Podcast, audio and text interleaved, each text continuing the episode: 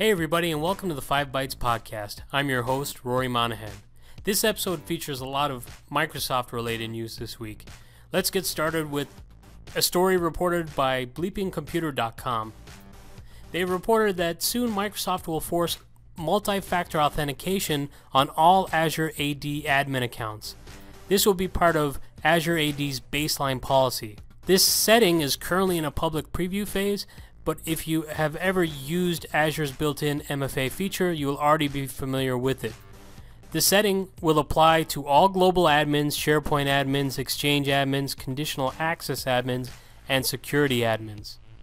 If you're not familiar with the MFA, you have the option to authenticate via a call to your phone, SMS message with the security code, or through the Authenticator app. It has been suggested that tenants can opt out of this but it's recommended that they do not. I, for one, applaud Microsoft for this direction, as it makes perfect sense.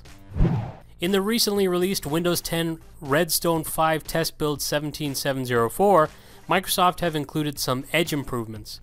In keeping with security related news, Microsoft Edge gains a virus and threat protection section which displays all threats needing action and allows users to take action directly from the browser. This Edge version also includes a block suspicious behavior setting. This makes Windows Defender Exploit Guard available to all users once that setting has been enabled. Also with Edge, Microsoft has enabled video autoplay blocking and have introduced an Edge beta icon to help users distinguish whether they are using an officially released or a test build of Edge. It was a pretty good quarter for Microsoft's cloud business, with Azure's revenue outperforming Amazon AWS with a revenue of $6 billion versus Amazon's 5.44 billion. IBM came in third at $4.2 billion. In a release, Microsoft also revealed some of their Azure customers, who included Saxo Bank, Eagle Investment Systems, UPS, 24 Hour Fitness, Toyota Material Handling, and Buehler AG, and went into some of those customer cases involving a range of different cloud hosted products such as Azure's bot service, Dynamics 365, and AI and mixed reality. I'll provide a link for those case studies or for those customer use cases with this episode on 5bytespodcast.com as well as in the YouTube description. Aaron Margosis, sorry if I butchered your name, Aaron, released a new application whitelist tool, a free tool to help further secure your environment with enhanced application whitelisting by also addressing programs or scripts which may execute in non admin user writable locations. If an admin has not explicitly allowed a program or script to run, this tool will stop execution. If a user is tricked into downloading malware, if an exploitable vulnerability in a program the user is running tries to put malware on the computer, or if a user intentionally tries to download and run unauthorized programs, this tool will block that.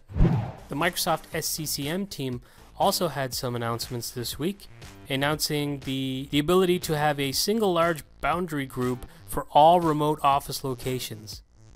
You can enable this option, and clients will only share content within the subnet at the remote office location instead of risking sharing content between locations.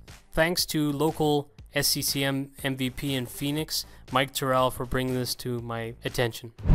Another Microsoft MVP, Dr. Benny Tritsch, posted a great blog on brianmadden.com, which is probably the most extensive article or info about Microsoft RDMI in quite some time. Dr. Tritsch highlights the benefits of this new modern infrastructure, and there's a great exchange in the comments with Benny suggesting he feels this is not a, a Citrix killer or necessarily a bad thing for vendors with RDSH products, and instead will offer a better solution than current day RDS for these vendors to build on top of. This is also something Citrix suggested themselves during the keynote at Synergy. It'll be interesting to see the outcome. Splunk have acquired VictorOps. VictorOps have in the past stated their mission is to, quote, make on call suck less, which I think we can all relate to. By integrating with Splunk, it seems the massive amounts of data gathered via thousands of points in your organization can be leveraged by VictorOps to remedy problems before they become major headaches. This is definitely one to watch. According to neowin.net, Google Earth is regaining the ability to measure distance and surface area with a new tool. The tool allows users to measure the distance between two points on the globe or the surface area of a region. This tool is now available on the web, which only works in Chrome for now and Android, with an update for iOS coming soon. It has been announced by creator Troy Hunt that his tool Have I Been Pwned will be baked into Firefox and 1Password. The integration will be trialed over the coming weeks. If you're not familiar with this tool, you could search your email address to see if it's tied with any site or services which have experienced a data breach. If you're listening to this on SoundCloud or one of the audio only podcast platforms, I encourage you to check out the YouTube version of this episode as I'll show a demo of the product. And because it's been a very security heavy episode, the final news story is that the browser named Brave, which I mentioned in a previous episode, has just released version 0.23, which introduces private tabs with Tor to defend against network surveillance. Couple this feature with features like their Inforce HTTPS browsing, and this browser is becoming a darling of the security conscious techies out there. And now for this episode's Hot Jobs. On this episode, I wanted to highlight an incredible spreadsheet with all of the current available positions within VMware. The spreadsheet features many different types of jobs within VMware and all around the globe. So it should fit the needs for pretty much all techies everywhere, so I encourage everyone to check this out. Thanks to at vjourneyman on Twitter for sharing this. And as always, the hot job links are provided with each episode on 5bytespodcast.com as well as in the YouTube description. And now for this episode's scripts, tricks, and tips. Excuse me for promoting my own stuff this week, but I posted a blog article which was months in the making. I did an application compatibility bake-off between the three most widely used app layering products on the market today. Citrix App Layering, Liquidware FlexApp, and VMware App Volumes. In the article, I go through test results of 20 different apps with each product and show the results when deployed real time or at login, boot, or in the case of Citrix App Layering as part of the published layered image.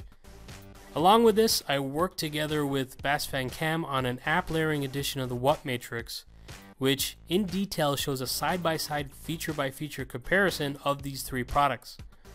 It also allows you to create your own custom reports and to prioritize by the features which are most important to you. I put an awful lot of time in this, so I figure I could be forgiven for making this the scripts, tricks, or tip that I wanted to share this week. And if you'd like to sign up to get notified of my content like this, there's a sign up on 5bytespodcast.com in the footer of the site. So go ahead and sign up. I only send the newsletter a handful of times a year. As always, thanks very much for listening.